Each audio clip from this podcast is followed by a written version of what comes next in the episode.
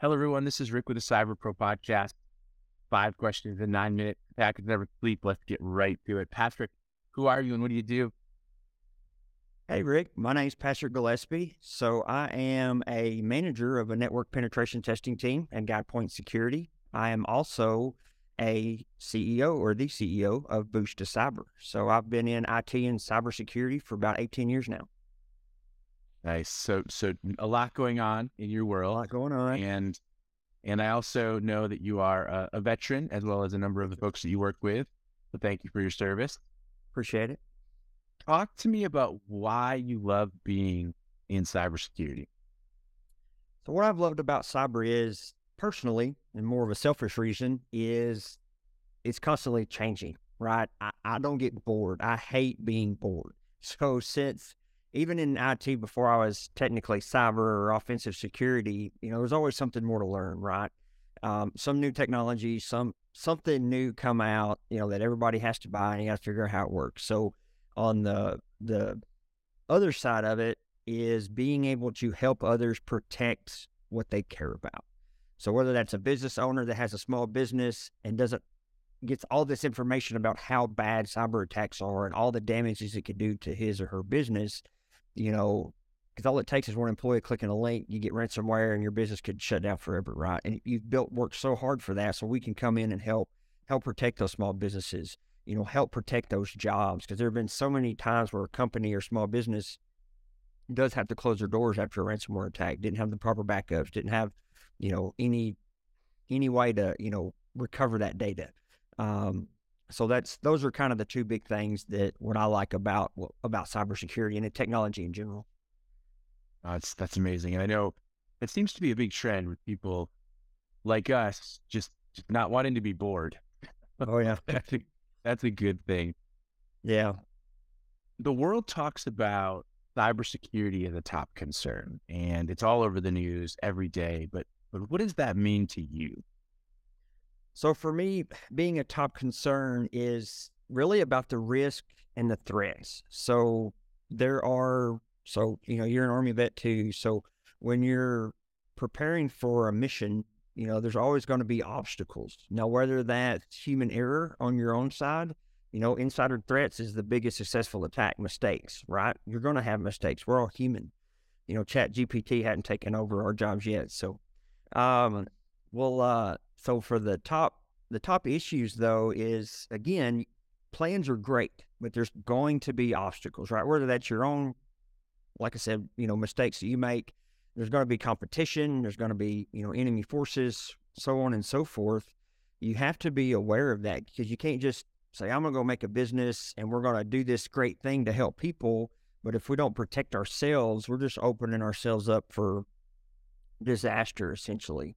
So being able, like I kind of mentioned, kind of answered on, on the other question was, you know, helping protect what you care about, you know, because when you're a business owner, you're responsible for not only your employees but their families, right? You're you're their livelihood. You know, there was a business in Arkansas, Little Rock, a few years ago, right before Christmas, got ransomware. Business had no backups. They shut down. 300 employees lost their job in December because of ransomware. So it's like things like that that are so those are the top concerns. Now, you know, it's it can be overwhelming though, especially for those that don't have a technology, and a lot of business leaders don't have that background as an IT, you know, IT person or cyber technical person. Um, you know, except for you know CIOs and CISOs, but it's it can be overwhelming too because you know it's just it's one of those things that you hope it never happens, um, but you sometimes got to put a lot of effort into you know the protection and the defense and those sorts of things. So so to me, I think the top concern would be just, you know, not putting yourself out there as being a you know a weak a weak target, um, you know, and, and providing the proper training and resources for your people to you know not only protect their work data but their their personal data because that will affect your business as well if you know if they're not taking good hygiene cyber hygiene at home too and their personal personal uh, accounts and so on and so forth. Patrick, I appreciate and respect your holistic views on you know the the ownership and and the cybersecurity concerns for not just the person, the employee, the family. It's very refreshing. Take that and and and whatever else is on your mind, and and share the insights that you'd like to share with our network of cyber folks. Yeah. So the biggest insight I have for those that are in cyber, I know it's it's tough, right? You're either possibly working a SOC, you know, 8, 10, 12 hour shift. You're you're defending your your company's network or you're defending a thousand clients, right? You know, going through, you know, SIEM logs from from their EDRs and NDRs and those sorts of things. I know it can be be tiresome, but just, you know, don't don't stay where you're at, right? Always continually to uh, progress. So try to figure out. So with cyber, there are dozens of roles, right, that you can do. You know, not everybody's meant to be a hacker, right? You know, pen testing thing. You know, that's not that's not for everybody, right? But neither is governance, risk, and compliance (GRC). So there's and those are two broad differences, but there's a ton more, right? So you can be a part of cyber without having to do those mainstream ethical hacker things, right? So you can be involved with, you know, basic hygiene and, you know, learning learning about the NIST compliance and, you know, CIS level and, you know, those sorts of things to help your own environment. But even if you're in IT, you know, they won't, you know, um, you can help defend, you know, the network, the part that you're responsible for essentially. But but the, the the biggest piece of insight that I can do, whether that's for your career, for the job you're in, for your next step, is don't do it alone. Right? Um, kind of where I wore, wore this shirt today. Um, so you don't, you're not going to know everything, right? And even when you do know everything, you're not going to learn anything more, right? So you, you got to keep learning. There's read books, you know, they don't have to be technical, but you know, read leadership books, read just you know be a better be, be a better person because the more you can relate and talk to others because you know with the whole social media in the last 20 years and everybody's connected digitally you know we've we've quit making phone calls on our telephones right? So a lot like my kids teenagers they don't understand making a phone call you know why would i do that right?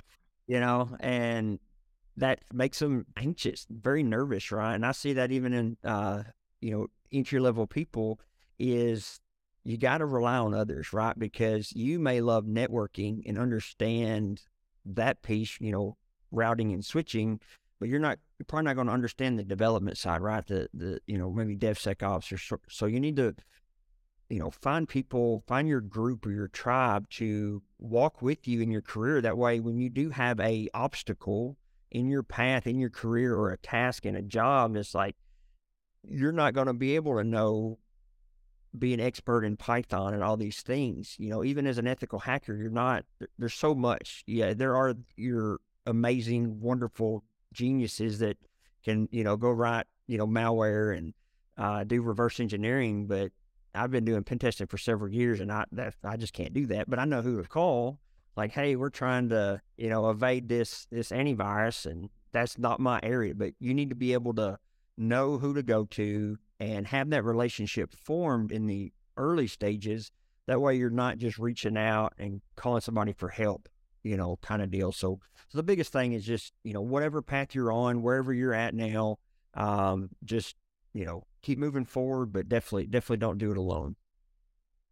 I like that. And it, and it, it just reminds me of, of that military perspective, right? That team perspective. So I can see, I can see how that has fashioned your current perspective. Patrick, fun question, final question. What's your favorite piece of retro technology that just makes you smile? Actually, behind me, I have a, uh, our, uh, or actually, my wife and I both have our original Nintendos from the 80s. She actually has the uh, original box. It's, um, have a background on You see my nasty shop, but that, and we have an old uh, arcade system too. So I get try to get my kids off of their uh, virtual reality and back to, so we have a CRT TV 27 inch weighs 115 pounds so that we we played duck hunt quite often so that's probably probably, probably our favorite piece so I, I love that your wife has hers as well so I can tell that you married you married into the nerd family I love it yeah yeah and have a lot yeah she has her original box from 1989 so it's cool wow Patrick thank you for being on the Cyber Pro podcast Thank you.